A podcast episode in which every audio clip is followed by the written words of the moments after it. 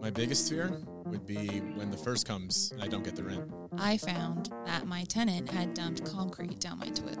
Can you believe Fair Housing fined me $5,000 for that? How do you onboard your tenants? What do you do? I don't even know if I do it right. If you're a landlord, don't just rent, rent perfect. The Rent Perfect podcast with property expert and private investigator, David Pickron. Well, hello, Scott. Thank you for joining us today. I appreciate that. Hey, Scott, real quick, what do you call a crocodile in a coat? I got nothing for you. An investigator. Oh gosh. Okay, listen, right, that's dad right. joke 101. Okay, listen, my kids would be rolling their eyes right Uh-huh. now. But uh, uh, welcome to the podcast today. We're actually going to talk about a little bit about private investigating today and uh, and kind of what we do. But I uh, just want to welcome you. Sub- subscribe to our channel. We really appreciate the follows and the listens, the comments. Uh, it really helps us give us an idea of what people are needing out there. You know, often as a private investigator, I figure everybody's one, right? I just figure everybody knows what I know. Yeah, it's that curse of knowledge that sometimes we think everybody Right. knows what I know, right? Everybody right? knows what I know, and I get a phone call and someone asks me a question, and I'm like, um, "Wow, I thought everybody knew this." You know, not that not that uh, it, that people don't have the education out there. I'm not saying that it's a lot of people are just new into this, or or a lot of people just need to be like told, like, "Yeah, you're right." You know, just a little Yeah. bit of confidence builder. You know? Right. And maybe they live in an area that doesn't have the same challenges Yeah. that big metro areas have. And I've got a I've got a friend I'm helping right now. We uh, we went in on an investment together and building a, a, a luxury duplex and and we have to it's going to be furnished. To be more of a short term rental Right. and and he's calling me every second. Like, what what do you think we should do with the washer and dryer? Should we gas or should electric? Or? And he's so worried about it. And you know you know when I'm going to make those decisions About a week before. about a week before we're Yeah. ready to rent the thing, Right. right? Because I'm not uh, I'm not too concerned if the king size bed or queen size bed is the right fit for the room yet Yeah. until you know I can go there take measurements and kind of lay it out. But it's it just makes me think that what do what do we know that we want to make sure that other people know, and so that's probably the the reason that we do this Yeah. this podcast. But when people find out that we, Scotty, you and me, are private investigators, do you ever get anybody say, "Oh my gosh, you're a private investigator. What uh, what do you do?" yeah, the first thing the first thing they always ask me this is every time 100% have you looked at my background? right? Totally. And I, and I always tell them no, I haven't looked at your, I'm not I'm not a creepy guy. Right. I'm just an investigator. So I'll be at places where people don't know me and they're like, What do you do for a living? I'm a private investigator. And they're like, Oh, wow. And I always say, And I'm here investigating you. Yeah. so, um, anyways, they're just kind of like, yeah. you know, We're not the telephoto lens Right. uh, you know, sitting outside your house at Yeah. midnight kind of investigators. Different. So, so I, I do get that a lot. I'm I Yeah. always like, people think a private investigator is just someone who follows the cheating husband, yeah. right? Right. And, um, and so they're always like, wow, you must have an interesting job. yeah. You had a lot of stories to yeah, tell. and you know that's actually the part of the business that actually is the worst. You sit there for five hours, you can't fall asleep, you can't watch, t- you can't do anything else but watch a front door. For somebody to come out, get in their car, you get excited, they go to the grocery store, buy some bananas, and then go back home. and uh, and people think that's exciting. Yeah. So, anyways, um, uh, but as a private investigator, what is really the job of a private investigator? And private investigators were much more valuable back in the day before the internet. We would go to the courthouses, we would go get information that just wasn't available at everybody's fingertips. So the the internet has almost created a whole population of private investigators, whether they're licensed or Yeah. not, it's another story. Amateur right? private investigator. Exactly. So here's the here is really the definition of a private investigator: someone who gathers data and then renders a professional opinion. Okay, not not a, not you know we're going to get facts in there, but then Mhm. with all the facts, we're then going to give you with our experience our opinion. It doesn't mean Mhm. that it's right, wrong, indifferent, but it's kind of like with all of the data that I see here, this is what I think is going on. So I follow um, a cheating husband, and he goes to a hotel room, and I see another girl go into the hotel room and and you know come out you know a little while later. Yeah. Um, the fact is, is I know that there are two adults in a hotel room, but my professional opinion could be you're probably you have a husband that's having an affair on Yeah. you, right?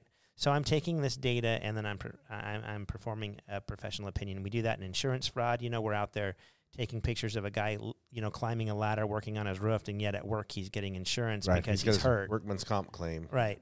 Exactly. And so we're not saying he's committing, you know, insurance fraud. We're just presenting the facts.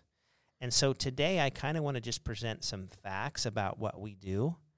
And then I think we're all come to the same maybe professional opinion. Mm-hmm. And that is what do we do as private investigators? And that is we investigate people's background checks Right.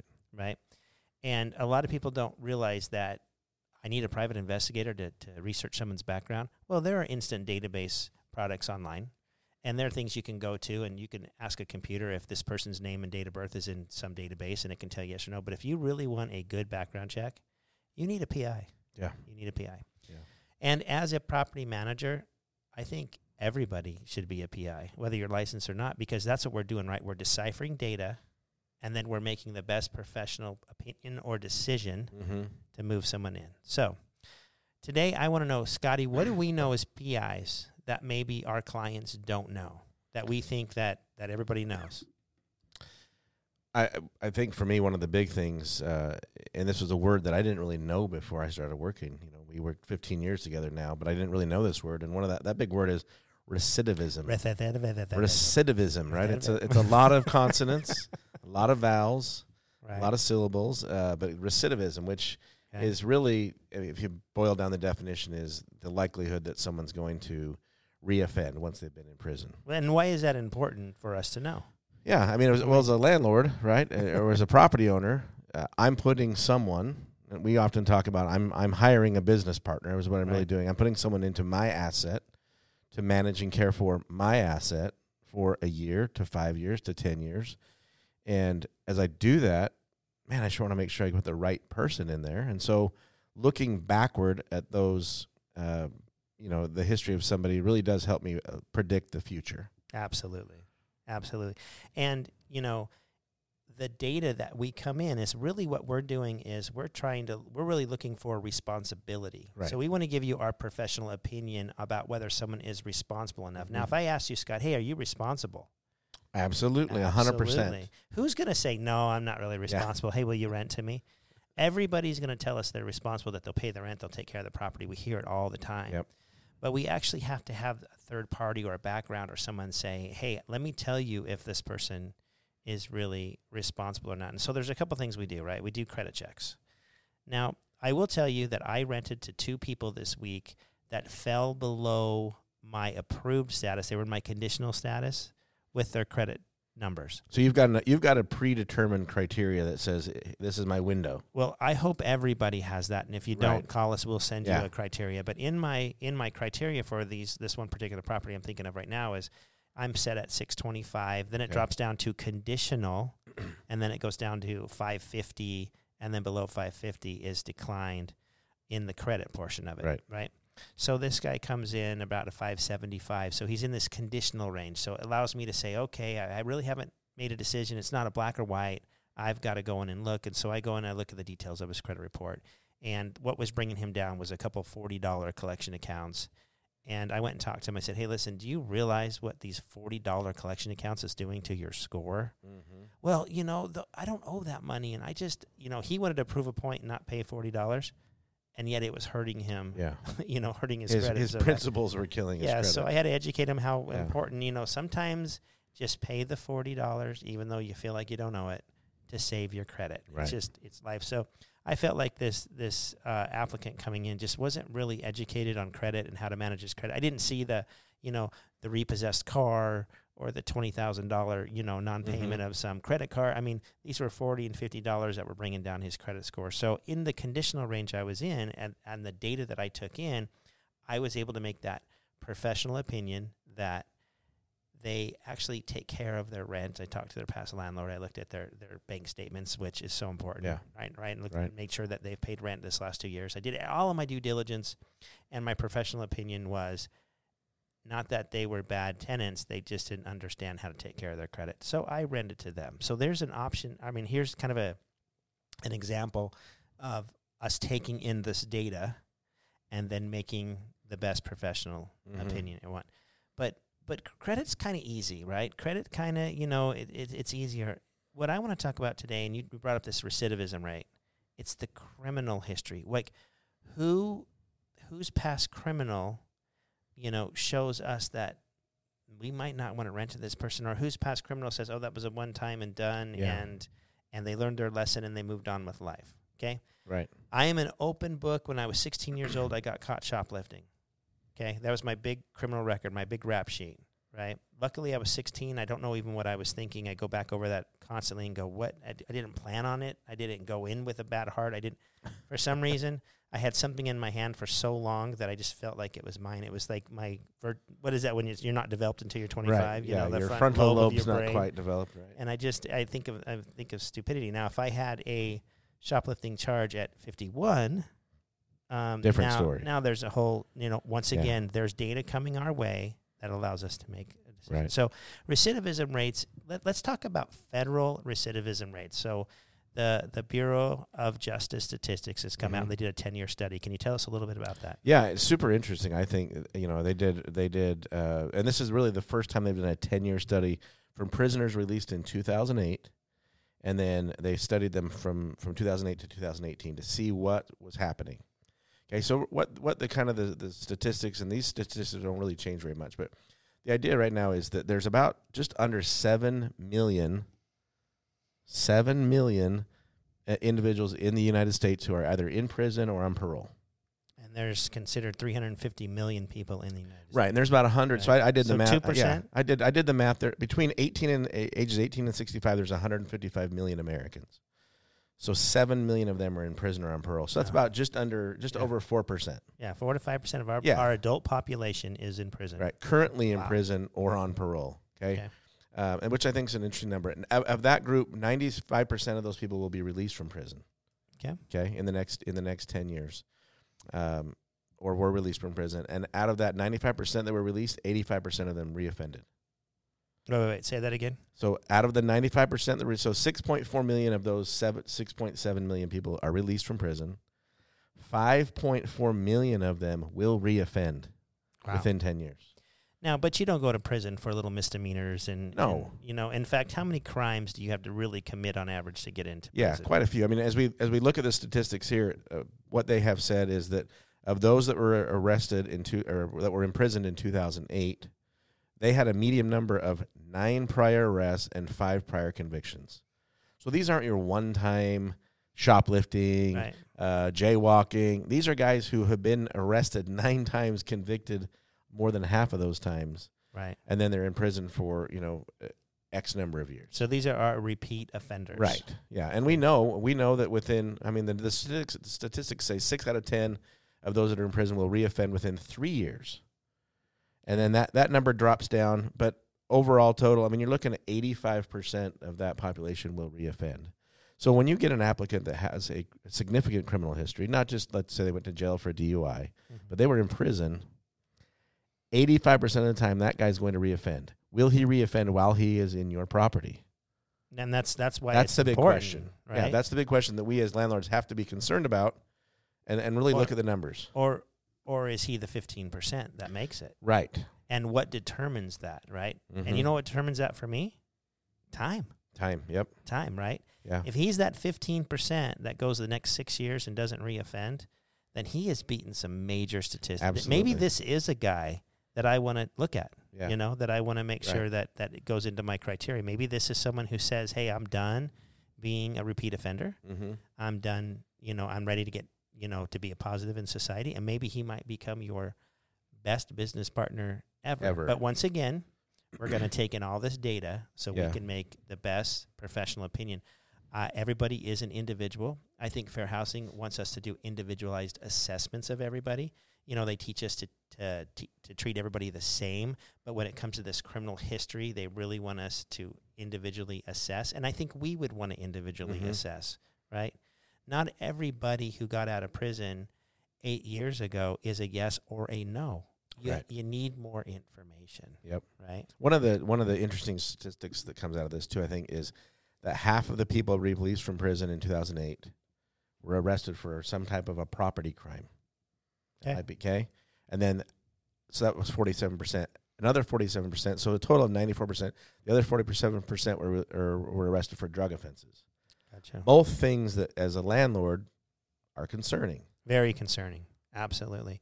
Because I always look at at the individuals here, this this eighty five percent. Who are they hanging out with in their lives? Right. The fifteen percent probably got away from it. Yeah. Probably couldn't still sit in the middle of of just criminal behavior and stay out of trouble. You know, or you know, facetiously I say, or maybe they're the fifteen percent that never got caught again. I, I hear that all the time. yeah. I mean, you just never know. Right. We see statist- statistics, but we really never know what's what's behind them. A, a lot of the cases, but um, you know, I want to know who is going to be in my house, and that is not just my tenants.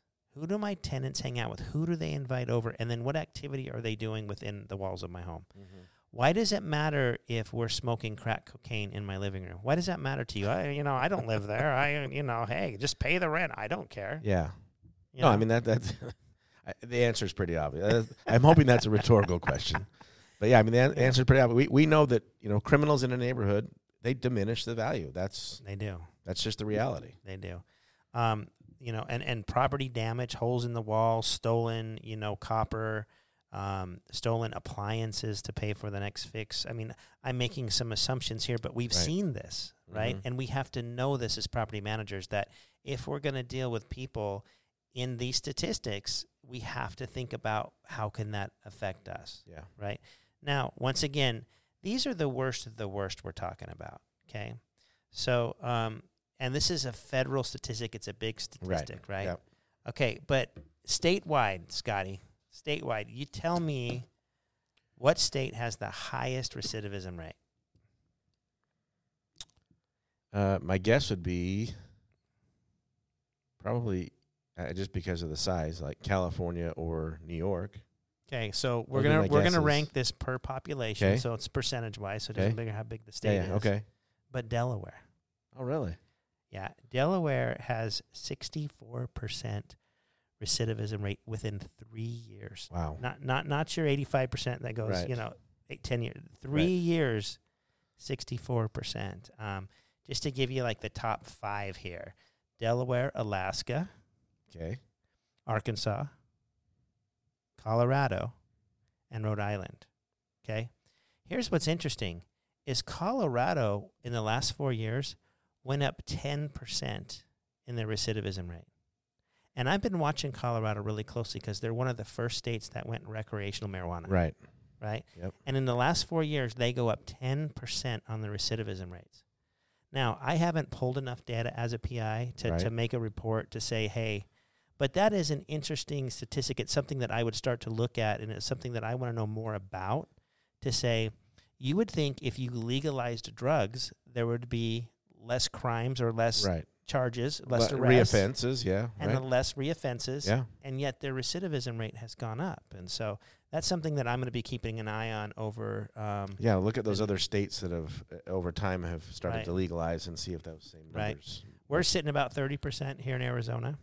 Um, so we're after three years. Yeah, after three years. And so we're just kind of sitting in the middle. Now, this is not federal jurisdictions. This is state crime. So this Okay. includes lower charges now. Right. We were talking about kind of the big boys at Right. first, right? The you're go- imprisoned. yeah. yeah. Yep. These are these are lower offenses in the states. And so we're not really talking apples to apples here in a way. When I brought you down to states, I'm bringing you down to a lower level Yeah. offender. Um, anyways, so that uh, that is interesting. Even on your low end offenses, your your misdemeanors, felonies, in the on the state level, not on the federal level, you're still looking at thirty percent reoffending in the next Mhm. three years. So, how many years, Scott, do you think needs to go by before we can say they're not a repeat offender, or they've learned their lesson? I mean, what's what's how many years do you feel comfortable with? Statistically, I look at it and say that ten year window is a pretty safe window. Okay, Okay. Uh, and on the on the federal government side, they say seven. yeah, A lot of state governments say seven years. Um, you know, so it, it really depends. But I mean, me personally, I probably look at that ten year number and go, okay, you've beat the odds, right. and uh, and I feel good about you know putting you into one of my, my properties. So So the federal government pulled a study out of 1940 out of the University of Minnesota. in 1940. Like we're Yeah. using a study in 1940. 80, 82 and year old study. Give me a break, right? But it it gave them the statistics or the numbers that they needed to justify seven years. And what that study said is if someone hasn't offended in the last seven years, they are the same risk as somebody who's never, Never offended. right. They get really super close in their statistics. Now, this is 1940. I don't believe it. I think they picked the study and then because of the results, Right. you know, I don't buy it, but they they hang their hat on this study and they say, okay, great. If you go eight years, nine years, ten years, like we would like to go, Mhm. then you better have a study that justifies why you denied a criminal that hasn't offended, you know, in the last eight years, nine years, ten years. You better have that statistic if we come after you. So they've kind of drawn the line for Yeah. us and said, hey, um, this is we're seven years. If you're ten years, you better back that up, and it can't be just oh, because I just don't feel safe. You have to have some sort of study. Yeah. Maybe this ten year study that just came out is one that you can grab and say, hey, no, look, this is this is. uh, I mean, the study said ten years, Mm-hmm. not seven years. Right. The study showed 85% 10 years, not 7 years. So this is something that we really think that's important that we all know about and uh, it, so we can make the best decisions because Yeah. housing is a big issue right now in this country. Affordable housing um, it's amazing. I think that's going to be the next battle that we really have to fight as landlords is we're all going to be required to accept section 8 housing at some point. I really believe that Yeah. and that doesn't make me really happy. I'm not saying Section 8 is bad. I've got a lot of friends that make a lot of money off of Section 8. Uh, I'm not saying good or bad, but I personally don't want to have to have a yearly inspection, and I really don't want to deal with the government more than I have to. When I deal with the government, Scott, I get the CARES Act. I get no evictions. I get all this where they get to come in and be my partner Yeah. and make decisions for me. I want nothing to do with them in my properties, right? So, Uninvited. I don't. I don't even. I'm just going to share one quick one quick story. So I don't even know if you know this one yet, but okay. yesterday we had an application come in for a landlord, Okay. and the applicant's current address, Danville Correctional Facility. Nice. Okay, he gets out April fourth. The applicant gets out April fourth. He's been in prison since 2004 for second degree murder. Well, I think he's paid his rent. And that's what he's that's what he was acting like. He's like, "No, I'm I'm current." I'm like, "Yeah, but uh, but I mean, this is th- this is a reality for some landlord out there. This is a reality that you're going to have an applicant possibly come in that's like this, and then what do you do? See, I think you I think you make a great point there because you can't reoffend out in the world if you're not in the world. Right. So someone coming out of prison and saying, "Oh, look, it's been 10 years." Well, we're not talking about since the crime. We're talking about since you've been released, Yeah, right? So so this guy is on day 1, not on year Right. 10 yeah, because he has to show that I can live in society, not reoffend, change my life around, and he could be a great guy and never offend again. But we don't know that, and that's why I say time is is the factor. Mhm. Now, I'm trying not to make too many judgments. I'm just trying to work off of like just the statistics, right? I'm just trying to bring a professional opinion with the statistics, not tell you personally how I feel, Yeah. because I think there, I think everybody is good. Everybody has a good side to them. I'm just, I'm looking at this data, managing my risk, right? Right. Managing my Yep. risk. I'm not down on criminal history. I don't. I think people can, uh, you know, be good citizens of society. I think people can make mistakes. I think they can change. I certainly at 16 years old learned a huge lesson from Yeah. that, and and you know now I'm like overly sensitive. If I see a receipt I didn't get charged something for, I will go back and pay for it. I mean, it's almost like, you know, it's uh, it made me really think about stealing again, right? And I've been Mhm. like overly sensitive to I will never ever be accused or anything of that ever again. That was such a stupid part of my life. yeah, So there are those things, but there are also it's also so hard for these guys to get out of prison and have landlords say no, have employers say no. You know, we wonder 85% go back in 10 years. I mean, is that partly our fault? Is that that's uh, Yeah. certainly a faction of the United States is making that, you know, argument. yeah. I mean, one of the re- one of the things that I researched as part of you know getting ready for today was uh, employment of guys who get released from prison, and within the first four years, 33 percent of those people could not find employment within four years. 33%. 33 a third of them could not find Jeez. employment so again yeah the system does it, does kind of work against them sometimes uh, on rehabilitating or being back out in public again Well, my heart goes out to those companies who have the certain positions that they can put people in and give them a chance. Yeah. There are certain places where there aren't other people or other risks that you can take those chances. For those landlords, we need landlords to house these people. We Mhm. need landlords to to help this part of society. So I am certainly not here saying do or don't. Do if you can do it and the risk is minimal for you, they might be your best tenants you've ever had and you might help them not commit a crime again. But once again, multifamily, um, your own health and safety, there's just a lot of information you need to take in to make that professional opinion. And and that's all it is. Is it's just an opinion. It's just our you know, our best guess on how the future is going to go. And that's really all we can do Yep. with this data. So It's tough. it's it's a tough tough. situation. It really is. Yeah. But the fact is, is a lot of us are in here to make money. And once again, we have always talked about in other podcasts. What's your strategy?